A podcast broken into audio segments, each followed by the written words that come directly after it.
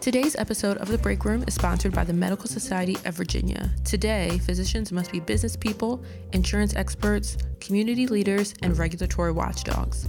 The Medical Society of Virginia, together with their insurance agency, foundation, and political action committee, work with their members to ensure that Virginia is the best place in which to practice medicine and receive care. To learn more, visit www.msv.org. Welcome back to the Break Room, Episode 3. I am your host, Alexis Murray. More than half of physicians say they feel burned out, so today we're addressing the very important topic of physician burnout with Dr. Keith Fernandez. We'll hear more about his experience as a doctor and the advice that he gives to the many physicians that he works with. The only thing that never changes in healthcare is change itself, and we're here to keep you in the know. Today's guest is Dr. Keith Fernandez, Senior Physician Executive at Privia. He's here today to talk about his new blog post, Doctors Make Lousy Secretaries How Clerical Work is Ruining Our Profession. Dr. Fernandez served as the president and physician in chief of the Memorial Hermann Physician Network and chief medical officer of the number one ACO in the country, Memorial Hermann. He is board certified in internal medicine, gastroenterology, and hepatology, and was in private practice for over 30 years. He is a member of the Joint Commission Stakeholder Group on Clinically Integrated Networks, AHA Blue Ribbon Panel on Physician Governance, Texas Medical Association Committee on Accountable Care, and a Fellow of the American College of Gastroenterology. Let's turn it over to Dr. Fernandez. Hi, Dr. Fernandez. How are you doing today? Good. How are you? Good. Thanks so much for joining us. So, we have you here to talk about your new blog post that you wrote for Privia's healthcare blog on physician burnout. Um, we want to talk about the topic of physician burnout and how doctors can combat it. Uh, but before we before we sort of dive into that, um, you know, you have a very impressive resume. You were the chief medical officer for the number one ACO in the country. You worked at Memorial Hermann. You were in private practice for over 30 years. Um, so let's, you know, go back to the beginning. What really motivated you to work in healthcare in the first place? Um, well, when I was uh, a relatively young man, I went to college and I was a Russian lit major. I thought I'd be a translator and an interpreter and eventually a Russian literature professor. And somewhere in that journey, my father had a, a father son conversation with me and told me um, maybe I should consider something um, that is was more fitting to my personality. And he said, you know, I, uh, you were always kind of a do-gooder and took or watched out for people who didn't have as much as you or who were being bullied or stuff like that. And he said, why don't you be a doctor? And it was a very strange thing because my father rarely gave me any any uh, advice that I took. And immediately, uh, for some reason, it just clicked, and I thought, you know, he's probably right. And I switched my major from Russian lit to chemistry, and uh, did all the stuff required to be, uh, you know, uh, a medical student, and uh, finally graduated and went to medical school. So really, when you get right down to it, I became a doctor because I like uh, helping people. And as a practice physician, you know, what was your motivator? Was that just sort of desire to help people? What kept you going day in and day out? Because being a doctor, obviously, you know, it's not an easy job. Yeah. So I think that's a good question because uh, it is a tough job in a lot of ways, and it's very different from almost any other job. Um, I think it has a, a couple of really critical features that other people generally don't get. One of them, as a doctor, is you get kind of automatic respect and uh, a, a kind of acceptance of a relationship, even from the first time you meet a patient. When a patient comes to see you, they tell you things that they, they likely won't tell other people. And they also let you examine them, which there's almost no other profession where people would allow, you know, a stranger to actually put their hands on them uh, to find out what was wrong. Um, so it's a very trusting relationship almost uh, from the beginning. And of course, that means it's an important one. Uh, any, anything that involves that much trust means you better really take care of it. Um, the profession itself, I think a lot of people know, is a highly respected uh, profession, even with all the change in healthcare and sometimes uh, some of the kind of scary things about the dangers in in healthcare with uh, complications in hospitals and all that kind of stuff. There still is a very high regard for physicians. Um, and so it's a special uh, kind of profession. Um, and then, you know, there's uh, there are two things that I think also differentiate us, and things that we do um, both save people and occasionally kill them. So it's really um, a profession where you have to be as careful as you can be uh, uh, with the people you take care of, and and uh, it puts us again in a special category. It's a very very uh, tough job because of that. With your latest blog post um, titled "Doctors Make Lousy Secretaries: How Clerical Workers Ruining Our Profession," you know what was the inspiration behind that? You're our senior phys- physician executive here at Privia. You're clearly working with doctors day in and day out. So, what are you seeing from doctors that motivated you to write about physician burnout? Yeah, so I think the, the, the situation with doctors nowadays is that their the demands on them are increasing uh, exponentially. There are more and more demands made upon doctors, and there has been an attitude in healthcare that when something else needs to be done, um, you a- actually uh, expect the doctor to do it which I think is uh, very, very misguided. I think many of the things that we're being asked to do really are um, not requiring the expertise of a physician. For instance, if certain things have been done to a patient, does a physician need to actually be the one who records it? They're the one who needs to look at it, make sure it's correct. Certainly, they're the ones who need to make any orders for care um, uh, are appropriate and correct. But actually you know, entering information into a, a computerized system makes doctors a little bit like typists. So, a doctor's sitting there, first of all, and they're being asked to do work that really doesn't involve their expertise. It doesn't. It doesn't make you, you know, proud to be a good typer uh, if you're a physician. Um, then there are all these rules that have occurred, both in billing uh, and in managing patients, uh, that it's really very hard to keep up with. They're rarely the type of rules that doctors might have come up with, uh, and so they're a, a, little bit strange. And I think uh, we all kind of are doing our job to re- record quality measures, but there's very little belief and very little evidence that many of those measures that we have to to, to record or perform actually benefit a patient. I think there are multiple articles now showing that uh, you know of the 30 30 plus quality measures in a Medicare shared savings program, there are only a few of them that actually uh, determine a better outcome for the patient.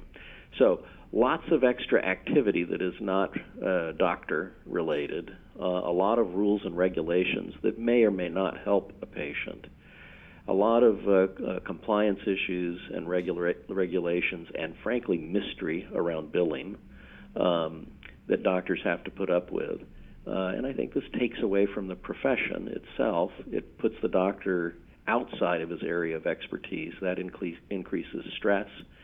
Um, and I personally think all of this has diverted the attention of physicians away from taking care of the patient. You expend so much time entering stuff into an electronic medical record, very often the patient barely sees you.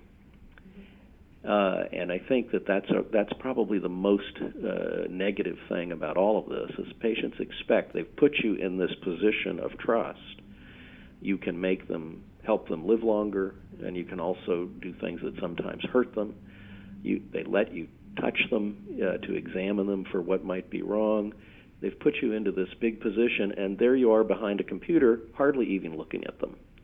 Um, so I think uh, I think it's a big negative. It takes the doctor's joy away from the practice of medicine, and that's what I've seen with thousands of doctors. Uh, when I talk about this with large groups of doctors, the most obvious physical reaction I get is when I talk about um, this sort of thing and I, I see the doctors get very angry, upset, and sometimes uh, laugh hysterically if it's if it's something that's fairly funny. But it's a very emotional thing for them, and they just don't like it. So, in your blog post, you touch on that subject of having to redirect your energy from patient load to technical admin work. Um, in the post, you write, My partners and I were forced to fill that time typing, and while typing was a pain, pointing and clicking was even worse. So, obviously, this post is written to be comic relief, but there is some truth to that. So, can you talk with us about what that transition was like, particularly when you've been practicing medicine in a certain way, and when policies like ICD 10 go into effect? You know, what is that like on a physician's workload? Yeah, I think it just was another, you know, added burden on top of an already, uh, you know, explosive burden of uh, things that we had to do. And again, I think it's it's um, it's it's it's just a lot of make work to have to go through all of the steps uh, to accomplish the ICD-10 stuff. I think in in many ways it's certainly better for billing, right? Um, so that uh, you get a more accurate representation of what you've actually done. On the other hand, I didn't go to medical school to become a biller, uh, and so that burden I think needs to be uh, elsewhere. In our first episode, we talked with Maureen Clancy about how the front office staff can be the key to making sure a practice runs efficiently. So, from the perspective of a physician, what should practices invest in with regards to the front office to make sure doctors have the time that they need with their patients? Yeah, I think most of the practices that I meet are not set up for uh, this modern world, and so they have uh, people in roles that in the past um, were appropriate, but in the future perhaps a little less appropriate. It doesn't mean that the, that the people doing the old roles can't do the new roles, but I think most practices need help in improving the workflow in their office um, and in really uh, trying to organize that workflow so that when the physician receives uh, information, it's organized in a fashion that's actually immediately helpful uh, to figure out what to, what to do with the patient, um, to know what needs to happen next. For instance, if a patient has or has not gotten a mammogram or colon cancer screening, the doctor shouldn't have to be searching for that information. Someone up front should have already done that. So, in the clinical flow of an office, um, a, a uh, enhanced workflow is very, very important. That that often is uh, difficult to do, but with a little bit of help, it can be done fairly well. And the second thing is in this very complicated billing business, I think the, the office staff needs to be trained to ensure that the appropriate payment for the service uh, will occur. That's not just a after the fact uh, uh, proposition. You can't just wait for everything to be done and then figure out the right bill. You have to actually do it up front so you know what the patient uh, you know has uh, coverage for, doesn't have coverage for, what steps need to be taken to perform certain uh, activities. I think like what even even to the point of a of a formulary. The, the more you can build that into your office processes and into your electronic medical record, uh, the better off you'll be. So I do think we need, um, you know, certainly medicine has changed. Mm-hmm. Most private practices haven't. So that match has to occur sometime to make these practices efficient. So we're talking about changes in healthcare with respect to technology as a burden on doctors, but it also can be a huge help with managing patients. For example, Privia doctors use patient portals as a way of increased interaction, you know, with the people that they serve. So how are doctors making the most of technology to have a better relationship with their patients? So I think it, it, it can be helpful in many ways. Uh, I think maybe one of the most important things for physicians is to begin to to take control of this process so that actually um, the goals of, of uh, the new technology are related to improving the care of a patient and improving the life of a physician. So I think if you have, uh, for instance, an electronic medical record, I think mostly shouldn't have to be touched by a doctor, but if it does have to be, then then it ought to be as efficient as possible in helping a do- doctor decide what might be the best thing to do, preventing them from doing something wrong. I'd say, you know, a serious medication interaction or allergy, um, and then helping them choose um, the right place for a patient to go, both as far as quality goes, number one, and in in the, in the future of value-based uh, care, uh, also the lowest cost one, as long as for sure it's of equal value. I think that it's it's uh, the the true value of something is kind of the quality that is provided over the cost, and uh, the higher the cost is, the lower the value. So if you have your tool set up to help a doctor get to the right conclusion, the safest conclusion, the most appropriate evidence based care, um, that is going to improve the doctor's uh, life. I think some of the things that are happening now that will help also are, you know, especially with the technological advances in voice recognition, physicians may, in fact, be able to practice without really interacting with an EMR between them and the patient, and that personal relationship uh, can come back. In a past episode of The Break Room, we talked about the overwhelming bipartisan support for MACRA and value based care. We can expect that doctors will need to figure out the best way to succeed in an evolving regulatory environment. What do you say to those doctors who feel burnt out and are just trying to figure out the best way to succeed in a complicated industry? Well, I give a lot of advice. So the, first piece of advice I give is it's time for uh, us as physicians to get to go uh, to get together and really assume um, responsibility, accountability, and control over the practice of medicine. I know that's a little bit of a of a high level way of approaching this because it seems like a, just a much more frightening way to go. But I think in the end that's going to be the right solution. So if physicians were in control, the focus would be uniquely on the outcome of the patient. And we would, of course, expect to report quality measures. Most of those measures would be outcome related. Um, some of them would be cost related because, as I said, you know, outcomes and cost uh, define uh, real value in medicine. But I think the burden of, of all of these different things would would be diminished. So that's that's um, that's one thing. The second thing is you got to recognize reality. Um, it doesn't matter what the government does. The people who pay for health care have pretty much had it. Uh, the percentage of uh, dollars that we spend on health care is, uh, continuing to increase, even with all of the things we've done uh, in health care, um, the accountable care organizations, uh, risk contracting. Still, the overall cost of health care in both commercial and government is going up. Um, so we have to recognize that the things that we need to do are, are not going to go away. The, the people who pay for this are not going to say, okay, let's go back to the same old system. If they do, they will likely pay us less and less and less for each thing we do, and in the end, um, being a physician will will be a, a much different job than it has been historically.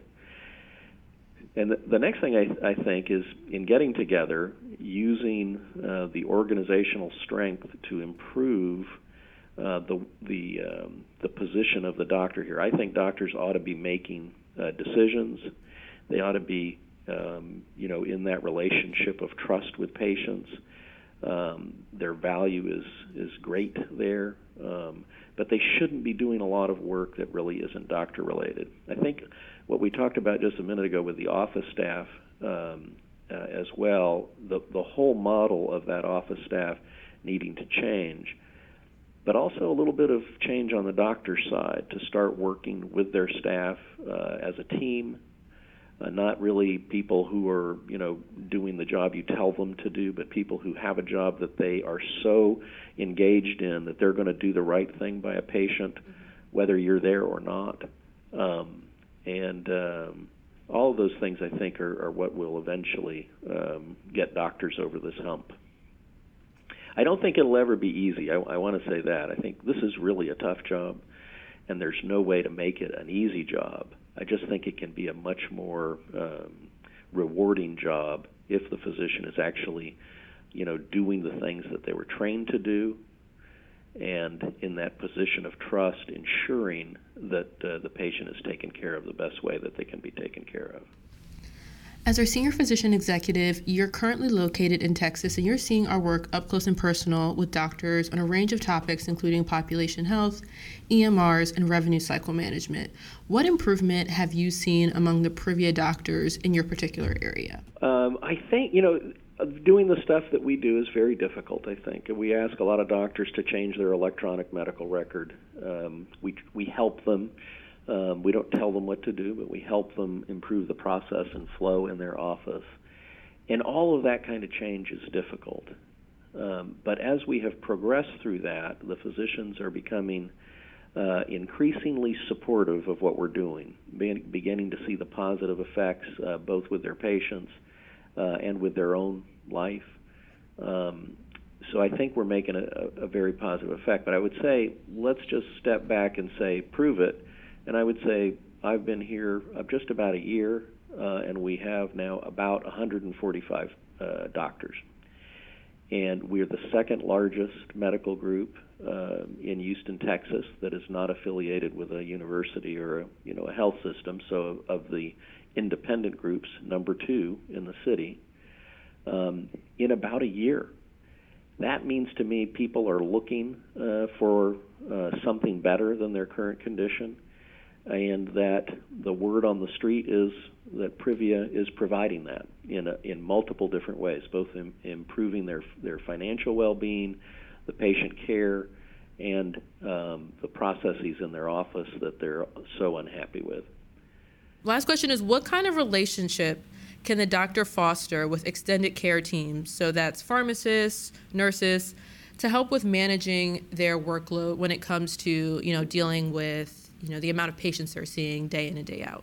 Uh, uh, also, an important question because I think again these teams, both the team that we talk about in the office and the team, the extended team that's helping, uh, need to be um, need to have a relationship with the practice and with the physician uh, of a team so that everybody is working for the same goal. Uh, it may not be, you know, instead of a pharmacist just delivering information about um, a particular medication, actually they're delivering that in the context of a patient with a problem where the goal is to make that patient better or make the patient have a lower cost or fewer complications, those kinds of things so that it's not so much that your role is what's important, it is the functioning of the team that is most important.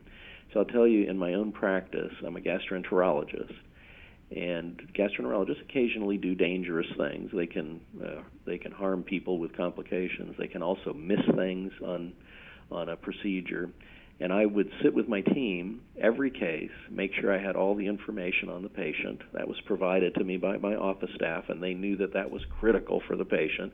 So it was rare that I that I had to to go look for that stuff, but um, and then I would talk to the team about what the patient was there for, um, what I expected to find, what could happen during the procedure, what sorts of things might I need to do, even if I wasn't sure I was going to do them, but I might have to do them if they were particularly dangerous to make sure we had the equipment up front.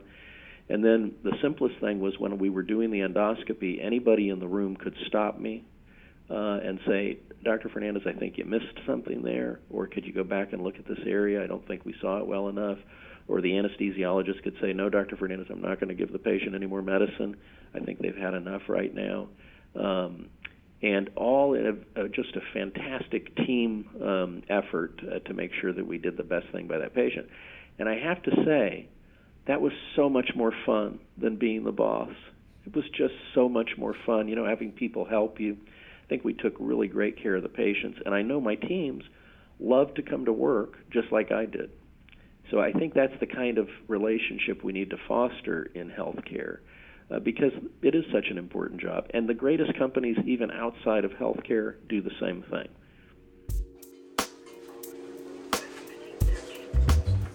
We want to say thank you to Dr. Fernandez for joining us today to talk about physician burnout. You can find his blog post at blog.priviahealth.com. Again, that is blog.priviahealth.com. Thank you for listening to The Break Room. If you want to subscribe to future episodes, you can find us at go.priviahealth.com slash The Break Room, or you can find us on iTunes to rate today's episode. You can also reach the Privia team at 888 996 0232. Thanks so much.